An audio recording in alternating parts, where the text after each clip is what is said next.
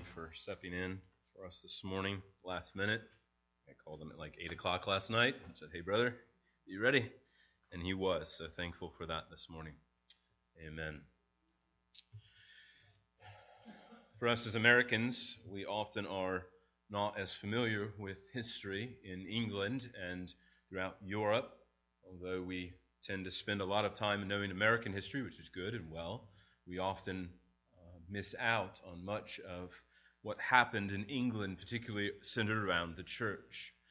When Queen Mary became Queen of England in 1516, she began quickly to eradicate Protestantism and to seek to prop up again Roman Catholicism as the official church. One of her first acts as queen was to arrest three men Nicholas Ridley, Hugh Latimer, and Archbishop Thomas Cranmer. After these men served a time in the Tower in London, the three were taken to Oxford in September of 1555 in order for them to face trial before the Lord Commissioner. When Ridley was asked by the Lord Commissioner what he thought of the Pope, whether he thought the Pope was the authority to Peter as the foundation of the church, he replied that the church had no foundation but Jesus Christ that Christ was the Son of God and he had supreme authority. Ridley said that he could not honor the Pope in Rome since the papacy was seeking its own glory and not the glory of God. Neither Ridley nor Latimer could accept the Roman Catholicism's Mass as a sacrifice of Christ. In fact, Latimer told the commissioner this Christ made one obligation and sacrifice for the sins of the whole world and that a perfect sacrifice neither needed to be nor can there be other than him. Ridley and Latimer were later both burned at the stake. On October 16th, 1555, both of the men were convicted and tried and or were tried and convicted and sentenced to death. And as they were being tied to the stake, some of the observers there began to write down what they said. This was a kind of a normal custom because there was much revelation that was coming from God through these men as the Spirit moved them. And Ridley prayed, O Heavenly Father, I give unto you my heart, and I give you my heart of thanksgiving that you have called me to be a professor of you, even unto death. I beseech you, Lord God, have mercy on the realm of England and deliver it from all her enemies as they were burning Ridley, uh, there was a problem. They had not used wood that had dried out. They had used rather fresh cut wood that they had just cut earlier that morning.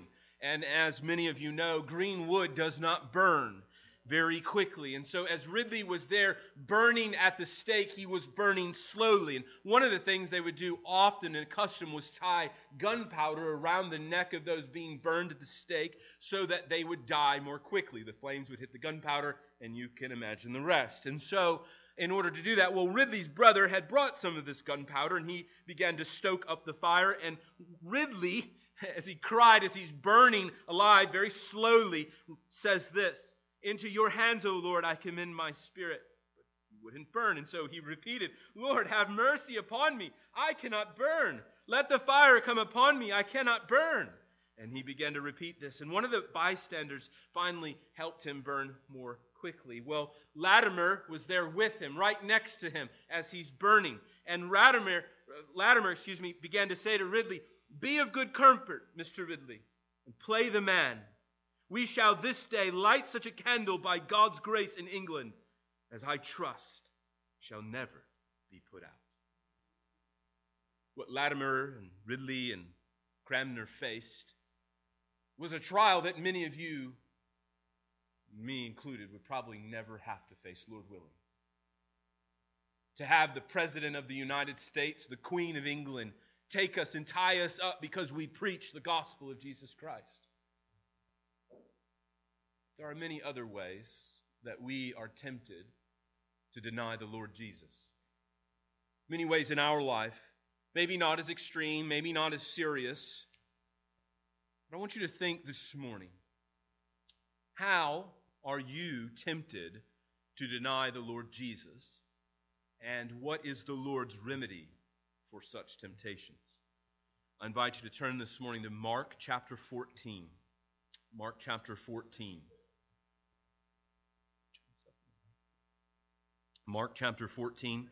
I just invite you to grab one of those Bibles in front of you and look at it. It'll be a rather boring time if you're not looking at the Bible.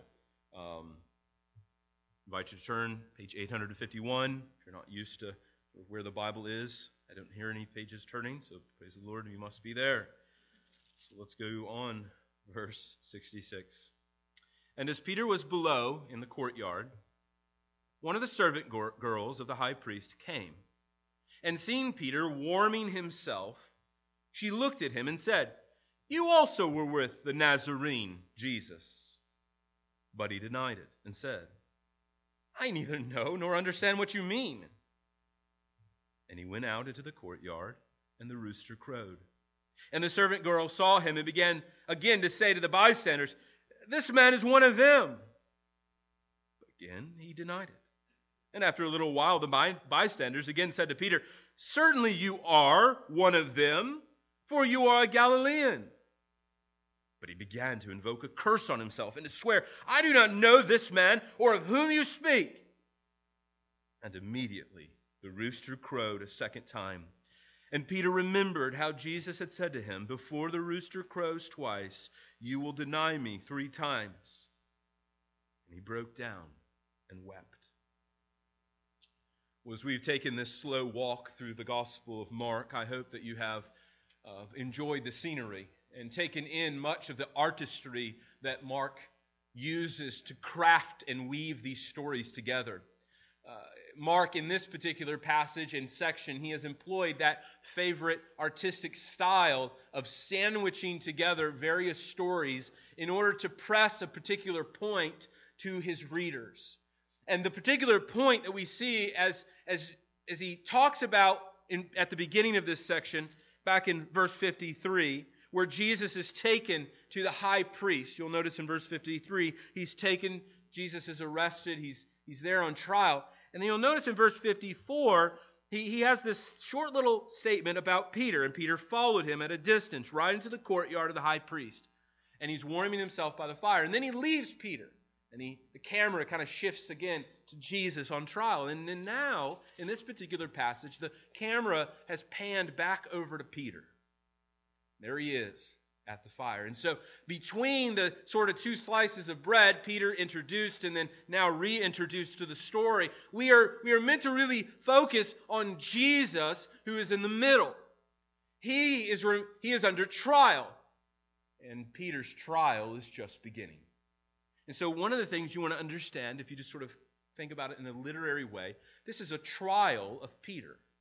This is the trial of Peter. Just like Jesus is on trial before the high priest, Peter is here on trial before the servant girl and some other folks in the crowd.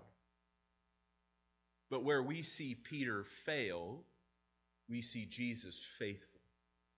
We see Jesus not failing to follow the Father's will, but rather faithfully following his Father. But our focus this morning is particularly here on Peter's denial. As we think about this denial, we surely can conclude that this is unrepeatable by us. That is, if you're reading the Bible to kind of gain some sort of how to this morning, you're going to find really hard to do that from this particular passage because you will never in your life face exactly the same trial that Peter faced, right? The Lord Jesus has already gone to heaven. He's He's going to come again, but it, there's not going to be a trial like this. Jesus is no longer going to be manhandled by men again. And so, this morning, as you think about this passage, what can we learn from Peter's trial, particularly his denial? What can we learn from this passage? Well, I think this is the point that Mark has for us. Because again, I want you to be reminded that Mark is writing to Christians. He's writing this letter uh, this gospel to Christians. He's writing it to you and to me. So, how can we understand something from this passage? Well, I think that it is this Peter's denial serves as a warning to us that if we do not watch and pray, we too will fall into temptation. I'll say that again. Peter's denial serves as a warning to us and to all that if we do not heed the Lord's warning to watch and pray, we too will fall into a similar temptation. So, I want to consider from this passage three observations. Three sort of general observations that I think we can make from this particular passage that is helpful for us this morning. First, I want us to observe the nature of temptation. Observe the nature of temptation. Second, I want us to observe the warning to watch and pray. So, sort of implicit behind this passage is Jesus' words to Peter watch and pray. And then, thirdly, I want us to finally observe the hope of restoration. That in these words, we will find hope. That if we perhaps have denied the Lord Jesus this morning, perhaps this week there was been times where we have slipped into denying Christ Jesus. Maybe not in the same way Peter does, but in a similar way, then there is hope that even the worst of sinners can be saved. So, first, let us observe the nature of temptation. Well, the first thing as we consider this passage, just look at the narrative, we begin to observe that the nature of temptation is that temptations will undoubtedly come. Temptations will undoubtedly come. Peter himself, along with the rest of the disciples, were warned by Jesus that temptations are coming. That listen, if you you need to watch and pray precisely because temptations are coming. And so one of the kind of the first things we need to be really just kind of clear about is that no one here has an inoculation from temptation. No one is exempt from being tempted. Uh, temptation is not something that you can avoid in this fallen world with the prince of the power of the air running it. Temptations and traps are all around. And so, even as you hear this sermon this morning, you may be tempted. Tempted to think about maybe perhaps burdens that are on your heart and mind. Temptation to think about, you know, what I have to go today. We are facing temptations all around us. So we see that temptations will come. The nature of temptations is that they come. But not only do they come, we see in this passage that they come quickly. Temptations come quickly. We're, we're told that Peter is just kind of chilling down there in the courtyard. He's really not doing anything. But here, that servant girl comes quickly. She approaches him in a moment. He is, minding his own business, listening in to the Lord's trial. So, so imagine uh, this is sort of a big, wealthy kind of mansion thing going on. Uh, and uh, Jesus is up on the balcony there being tried. Peter's down below there by the fire. There's some folks around, and he's just kind of minding his own business. But there in the darkness, he is met quickly with temptation. In a blink of an eye, the trial of Peter began. There was no warning, there was no siren, there was no, hey, I'm coming, I'm coming to get you. Nothing tipped his hand off that she was coming. I mean, she was just a servant girl after all, wasn't she? She was nothing about her. She wasn't a guard. She wasn't anything that would have caused Peter to say, you know what? I need to watch myself. This girl may be Satan. And so we see that temptations will come quickly. They come quickly without a warning or without notice. They come, boom, they're there. You see how quick Peter fell into temptation. But not only do temptations come quickly, we see in this passage that temptations come persistently. Persistently does this girl tempt him. We're told in this passage three times Peter is tempted to deny the Lord Jesus, and each time he fails. Look at verse 68, 67, excuse me. We are told there that that little, that, that, excuse me, that servant girl. I almost used the diminutive form. That don't don't read into that little girl. Some some people have thought that this was like a little girl. No, she may have been 20, 30. Doesn't particularly say anything about age, but she was nonetheless a servant. And so we see in this particular thing that he was approached by her and she came. And then later, look at verse 69. And the servant girl saw him again She kind of like, oh, I see him again. He tried to get away, but there he is. I'm going to go and find him. There he is. And then she, she doesn't just prod him, she actually gets the crowd involved in it, right? He began to say to the bystanders, "Hey, this guy's one of them. Let's let's let's get him." And then then then it rises even more, right? Then the whole crowd gets involved in this. What we see here is that temptations are persistent. Temptations are persistent. They, they don't just come once and leave. They don't just kind of say, Hi, I'm here. Oh, you don't want me? Bye. No, they come persistently. They come again and again. It was not enough that he denied the Lord Jesus once, it was not sufficient for Satan. Rather, he, Satan sought to sift him. Remember what Jesus had said to Peter Satan wants to sift you like wheat. He wants you. He wants all of you. And so Satan will not stop in his attacks. Do you not think that Satan is a wise warrior? If he finds an opening, will he not go through it again and again and again? If he finds a weakness in the gate, will he not blow again and again? No, he comes that way. And it reminds us of our need, because of the persistent nature of temptation, to shore up areas of weakness. Our walls of defense, our shields of protection need to be able to withstand persistent and regular and quick attacks. But we don't see not only persistence and quickly in this passage, we also see that they come in various forms and from various sources. As we already considered, Peter wasn't just merely tempted by this servant girl, which, as you consider it, would have been completely surprising to Peter, as it is surprising to us. What I mean, what was it about her that made her ask this particular question? Why wasn't she doing her job? Why was she so concerned about it? And so we see a bit of subtlety in temptation. Temptation will come from various forms. It, it will come from various sources. We, we cannot just say, oh, temptation is only going to come through this particular source. No, our enemy is crafty, crafty in his attack. He will come in various ways. Therefore, we must not always think that it's going to be the same way every single time. Today, it may be through a friend.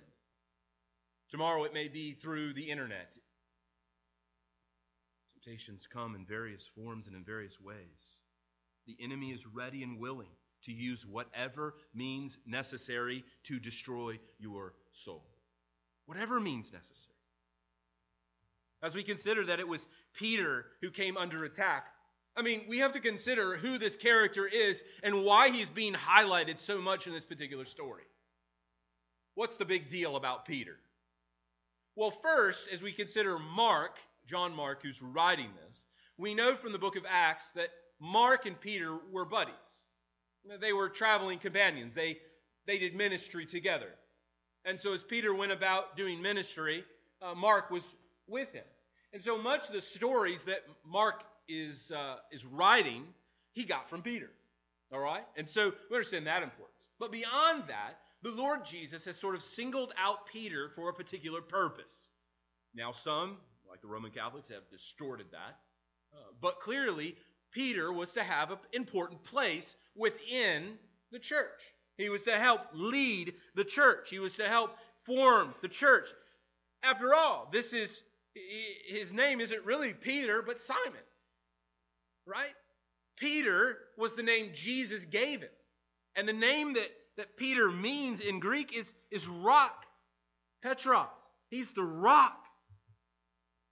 He's the one who gave that great and grand confession, right? You are the Christ, the Son of the living God. And Jesus says, Oh, Simon, son of Bar Jonah. Right? The Lord has spoken through you by the Spirit of God. Peter was the one whose mother, uh, wife, mother's wife, his mother-in-law, was healed by Jesus. He was the, he's the one who, who, whose home was used as like base camp in Galilee when they were stationed there in Galilee and doing ministry. It was in Peter's house. Peter was the one who got to see Jesus on the Mount of Transfiguration. Jesus was revealed to Peter. But Peter was the one also who declared that I'm willing to die with you. How quickly we see temptation come. But as we observe, secondly, in the nature of temptation, we also see that temptations have a purpose. Temptations have a purpose. Our great enemy has a purpose with the temptations he brings. And it is just helpful for us to kind of think about that in this passage this morning. What was the purpose? Why Peter? Well, clearly, as we've already indicated, Peter was to play an important part in the formation of the church. Look, I'm taking out the head, I'm going to take out the lieutenants too. And so he tried to take out Peter. He thought to accomplish something by attacking him that night. Therefore, the Savior warned him that Satan wanted him. Notice how t- quickly the temptation came with the purpose to destroy Peter's integrity. Let's look at what Peter said. Peter is asked three times whether he knows Jesus or whether he's associated with Jesus. And, and I want you to just notice what Peter says each time in response. First, in verse 67. Excuse me, that's what she says in verse, verse 68. Peter says, I neither know nor understand what you mean.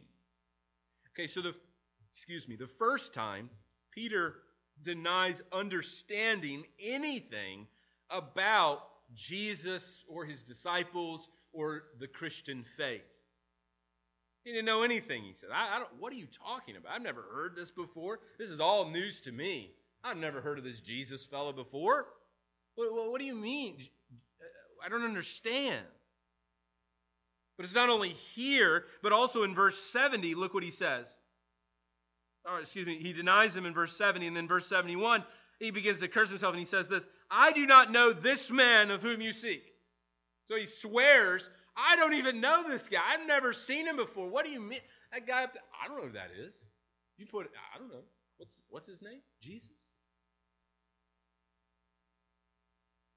See, this temptation sought to destroy the integrity of Peter. Peter's lying. we all know that. We all know Peter's lying. Peter knows he's lying. But not only does temptation desire our integrity, but it comes to destroy our faith. In each of these denials, the goal of Satan was to undermine Peter's faith in the Lord Jesus. Now, I want you to think for a moment what's happening here from a visual perspective. Peter and Jesus are in eyesight of one another. In fact, Luke tells us that Jesus ha- has a gaze upon P- Peter in his denial, that final denial. He, he looks at him. And, so they, they, they see each other. And, and, and what is happening here is Peter is, is being tempted to deny, to ask what John the Baptist asked Are you the Christ, or should we expect another? Are you the one? Is this really is this worth it? Am I really willing to die for him? Satan didn't want Peter just to renounce his, his faith or his trust, but he wanted him to utterly and ultimately destroy his soul. And friends, we need to understand that that is the purpose of temptation. That's the purpose of temptation, to destroy your soul. And so the next time you want to nuzzle up and flirt with temptation, it's helpful to remember the soul, the, the goal, excuse me, that Satan has in this particular means. We're going to focus on one other thing as we think about this. In Peter's third denial of Jesus, he began to invoke a curse in verse 71. Look with me there. He began to invoke a curse on himself and to swear. Now, some of your translations won't have that phrase on himself. Um, the ESV uh, is the only one that does this um, because it's following the RSV tradition. And, uh, and, and most scholars believe that, that it's not wise to put that in there because it's most likely that he was not just merely invoking a curse on himself, though he possibly was, but on the Lord Jesus. And so that's why the NIV and the Christian Standard Bible and other modern translations leave that off, and it says, He began to invoke a curse and to swear. To really press home the point that what Peter's doing here is not only saying, I don't know anything about that, but I hate him. I curse that man. I don't want anything to do with that man. This is serious. This isn't a mere passing, I don't know this guy, a white, little white lie to get out of trouble kind of thing. Uh, but rather, what we see here is Peter is completely denying the Lord. He is, in essence, saying, I put my hand on the Bible. As God is my witness, I testify before you and the whole world that I have not never, no, never, not never, ever seen that man before in my life. I don't know anything about him. I've never talked to him before. I, in fact, I hope that God would destroy that man. I hope that God would curse him eternally. Satan wanted Peter's soul. And that is the goal of all temptations. Temptations may seem innocuous. This may seem, uh, in a passing glance, oh, no big deal. I mean, yeah, you know, we all, you know, seems prudent. You know, there's there's some guards around. Let's just lie. You know, kind of use a little ethical gymnastics here and try to get around this. Kind of say, you know, sometimes it's okay to lie. Uh, if you're in trouble, you know, if someone's holding a gun to your head, you know, it's okay to lie. So we can kind of sympathize with Peter. But the reality is, is that this temptation sought to destroy his soul. It is a poisonous trap. But not only do temptations come with a purpose, we also observe that they have consequences. That falling into temptations have consequences. And they are laid very clearly before us. Look with me in verse 72. And immediately the rooster crowed a second time. Peter remembered how the Lord had said to him, Before the rooster crows twice, you will deny me three times. And he broke down and wept. He wept. He didn't just cry, a little tear down his face. No, the language is clear that he, he broke down. He, he's on the ground. He, he, he is laying out, bitterly weeping over his sin. Temptations often come with a promise of relief. They come with a promise that, that if you come into me, if you will go into this temptation, you will feel relief. It's like a, a, a hit of a, of a drug, like a quick relief. And we see in this passage there is held out for Peter some relief, is there not? Satan holds out relief to him. He says, Here, deny the Lord, and I'll leave you alone. Deny the Lord, and I'll leave you alone. I mean, Peter was just minding his own business. He's just there listening in. Friends, temptations will never leave you alone. They will keep coming, and they will keep offering you that same gift of relief. Oh, if you will just come, you will no longer have to feel the pain of this world. You will no longer have to suffer. Just come. Like Adam and Eve in the garden. Just eat the apple. Oh, and you'll know everything and you'll have everything you need.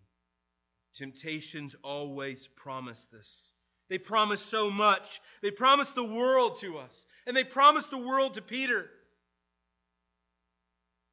Like Satan promised the Lord Jesus that if you bow down and worship me, you can have the kingdoms of this world. Jesus says, "No, I'm all right. I'm not. I, I'm. I'm not willing to settle for the kingdoms of this world. I want the kingdoms of all worlds, and so I'm not going to worship you." Peter, if you only deny your Savior, I'll let you go free. If you just renounce your faith, you will not die. Oh, friends, we see hear stories of this all the time as Christians are faced with this question: deny the Lord Jesus, and you can go free. But temptations are alive.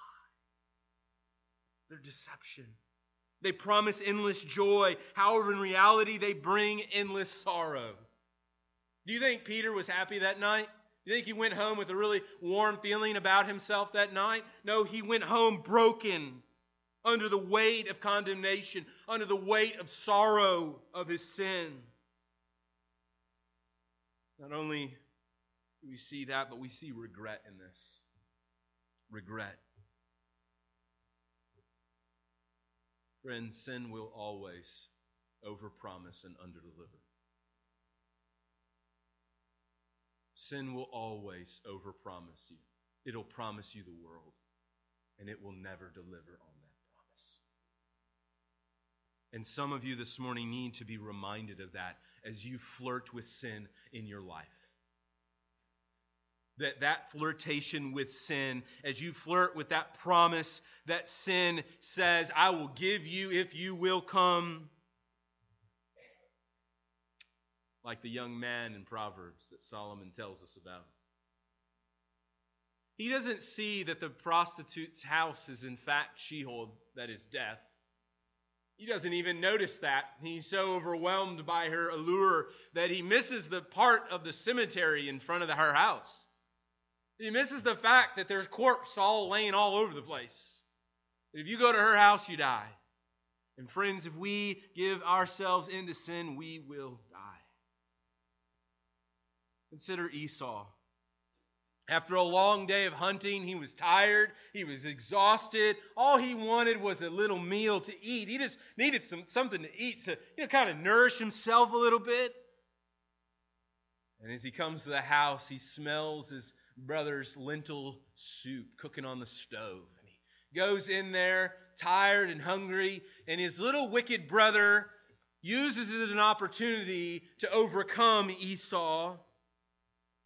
Don't think that Jacob was innocent. He was a wicked little man following after his father and the father before him. And Esau was taken in and convinced by his brother to sell his birthright, that is his inheritance. Said Esau, here's the deal. I'll give you a bowl of soup if you will come and, and sell me your birthright. So your birthright, everything, our father's legacy for a bowl of soup right now.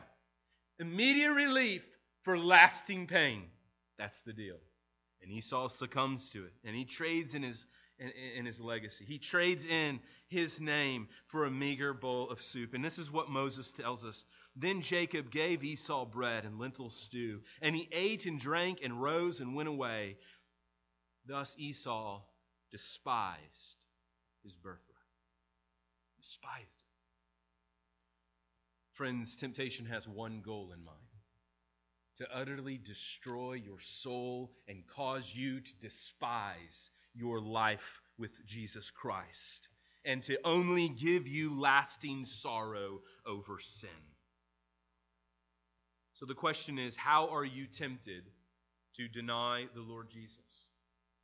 You know, we're not often faced with these same sort of circumstances that Peter faced. It will not be, Lord willing, to stand before kings and queens and to face these temptations. We will not have to stand before the Queen of England and, and recount our faith in Christ. We will not, like the Archbishop of Canterbury, uh, have to recount publicly through our writing. We won't have to do those things. But, friends, there are subtle ways where we distance ourselves from the Lord. Perhaps we deny the Lord by not trusting in Him when we need Him. Perhaps we deny the Lord when we're around friends and family. We're not willing to count the cost of remaining faithful to Christ. Perhaps this morning you're fearful to tell others how to follow Christ. Perhaps at work you deny your association with Jesus, not by omission, but by omission. Not through public admission that I don't know him, but by a silent omission. That is, by not telling anyone about the hope of the gospel in you. Sins of omission always lead to sins of admission. What you do subtly in your heart will one day be brought visible. So the question remains how are you being tempted by the Lord? I want us to observe, secondly, as we've considered sort of temptation here, I want to briefly consider how one fights temptation. Uh, what, what should have Peter done? What was the positive here in this passage? What's the right way as we see the wrong way? Well, the Lord Jesus has told us watch and pray. This passage is couched within a larger section in Mark 14, where the Lord Jesus has gone to his disciples and told them, Watch and pray, lest you enter into temptation. So thankfully, the Lord gives us two ways watch and pray. And we're just going to run through them very quickly. We don't have a lot of time, I don't want to spend on them. Watch. What does it mean to watch? Well, it means to be alert. We've considered this at some length in a previous sermon, and you can go back and think through that on your own as you consider the Lord's exhortation in the Garden of Gethsemane. But from the beginning to the end, we should be watchful. From the beginning of our day to the end of our day, there should not be a moment in your day where you are not watching for temptation. We have seen it. It comes quickly, it comes persistently, it comes out of nowhere. You can never let your guard down. And so you must have a sense of your own weaknesses. You should look inwardly at your own heart. Where are my weaknesses? Where am I vulnerable? Where do, where do my defenses need to be shored up? Where are you weak this morning? Where are areas in your life that you need to give some attention to, to shore up? Not only that, invite others into that. Ask others where your weaknesses are, where they see your, your, your weaknesses and where your strengths are. Invite others to help you in your battle against temptation. Don't go it alone, don't do it by yourself.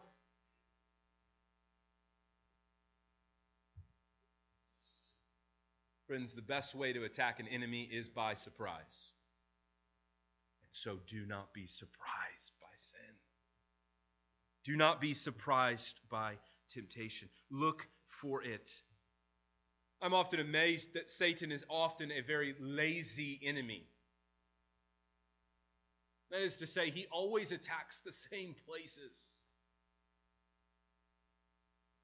He attacks the same places. That is to say, where he's gotten a victory before, well, he's not going to go around. You know, if you don't struggle with lust, he's not going to attack you with lust. But if you struggle with pride, well, you better believe he's going to be attacking you on pride every single day. And so know where your weaknesses are. But not only should we watch, and there's much more that I could say about that. One way that we, excuse me, I will say this, another means is to prepare. Prepare. One of the best ways you can watch is by preparation. And we've often noticed this. If you think about our own military here in the United States, uh, we're not in war, uh, but yet we want to grow, right? Why? Because we have an understanding that preparation is key to success in, in battle. Well, so it is spiritually. If you are praying and cultivating in your life God's Word, that is, that you are putting in you an arsenal to ready supply you in the day of temptation. This is why the psalmist says, Lord, give me strength to hide up your word in my heart, that I may not sin against God. That is, there's a connection between scripture memory and not sinning. And so I just encourage you this morning study God's word, memorize God's word. It is a sure weapon against the warfare of sin. Devote yourself to memorizing God's word. Look, I know many, many of you saints are, are older, and I know it's hard. I mean, I struggle with that too. You know, sometimes just, you know, your mind's not as sharp as it used to be. It's all right. At least give the endeavor. Try to continue to keep your mind sharp with God's Word. Don't go a day where you don't spend. If you want to know more about the, how to memorize large sections of Scripture or even whole books, um, I can help you with that. I, there's a tool I use daily to do that, memorizing whole books of the Bible. It's, it's, it's really not scary. Trust me. All right, finally, not only watch, but pray. Pray. Friends, we neglect prayer so much. As we'll sing in a moment, what a friend we have in Jesus. It's a reminder in that song how often we neglect prayer as the weapon of warfare against temptation. And so let your lips be quick to move. Lord Jesus, let me not enter into this temptation. Lord Jesus, help me as I fight. Now, I want to conclude with this final word. Observe here in this final passage the hope of restoration. The hope of restoration. As we consider the great fall of Peter that night, we know the end. you know, not like, whoa, surprise, Peter's restored. But we are reminded something here in this passage. Look with me again at verse 71. 72. And Peter remembered how Jesus had said to him, Before the rooster crows twice, you will deny me three times. Friends, one of the things we notice here in this passage is that, that Peter, I don't think, just remembered that about what the Lord said. But I think he remembered everything the Lord said. And back up in chapter 14, in verse 28, says, I will strike the shepherd and the sheep will be scattered, but after I am raised up, I will go before you in Galilee. And we considered that a few weeks ago, where that hope of, of the resurrection, the hope of restoration was given there. For Judas, this night did prove to be the end. But for Peter, it was only the beginning. For the tears that he wept that night, the tears that poured from his eyes were, were not the tears of worldly sorrow and regret, but rather were turned into repentance. Peter learned to hate sin that night. He turned to godly sorrow and he wept over his sin. But the hope of the gospel is also in the words at the end. And I want to just sort of pan your eyes over to chapter 16. In chapter 16, we have that glorious passage of the resurrection where Mary Magdalene, and we're going to talk about old Mary, the worst sinner, was the one who got to see the Lord Jesus raised from the tomb. We'll consider that in a few weeks. But I want you to hear something else in this. In verse 7, the angel told do not, this verse eight, verse six. Do not be alarmed. You see Jesus of you seek Jesus of Nazareth, who was crucified. He is risen. He's not here. Seek the place where they laid him. See the place where they. Listen, verse seven. But go tell his disciples and Peter that he is going before them. You go tell Peter Jesus is coming. You go tell Peter it's okay. His Savior has defeated sin. Peter was a sinner. And Peter was ready to die for Jesus. But that's not what Peter needed. Peter didn't need to die for Jesus. Jesus needed to die for Peter. And friends, in this passage, we see the hope of the gospel that what we have done, each one of us has denied the Lord Jesus. Not one of us in here is innocent of this. Though our hearts may be blinded to the reality of it, we needed Jesus to die for us. And friends, the place to start is by weeping over sin. See, tears start the journey towards restoration. That's where Peter's journey to restoration began, as those tears hit that ground that night. That hope of restoration isn't only for Peter, but for all who turn from their sin and trust in Christ Jesus. Peter did not remain in his state of rebellion, but learned to hate sin. He wept over it. And, brothers and sisters, my prayer for you this morning is that you will leave here weeping over your sin that your prayer this week will be, Lord Jesus, break my love of sin. I hate it. I don't want it anymore. Rid it from my heart. Friends, may we learn to love our Savior again, to love Christ Jesus more than our sins. Look, maybe you've sinned in a, in a similar way or even worse. There is hope this morning for you. and for me.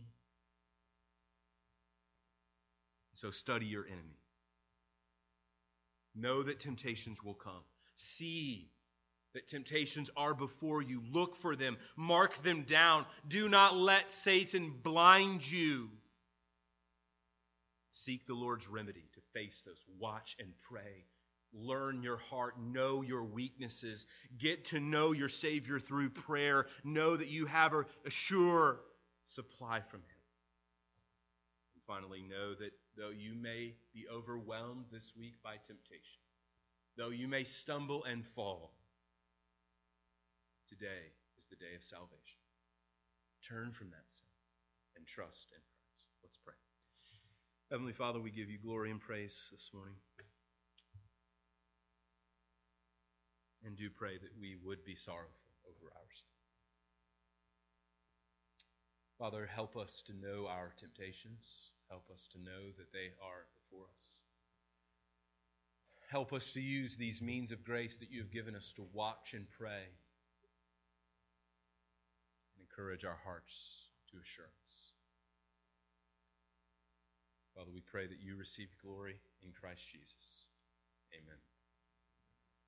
Let's stand and worship.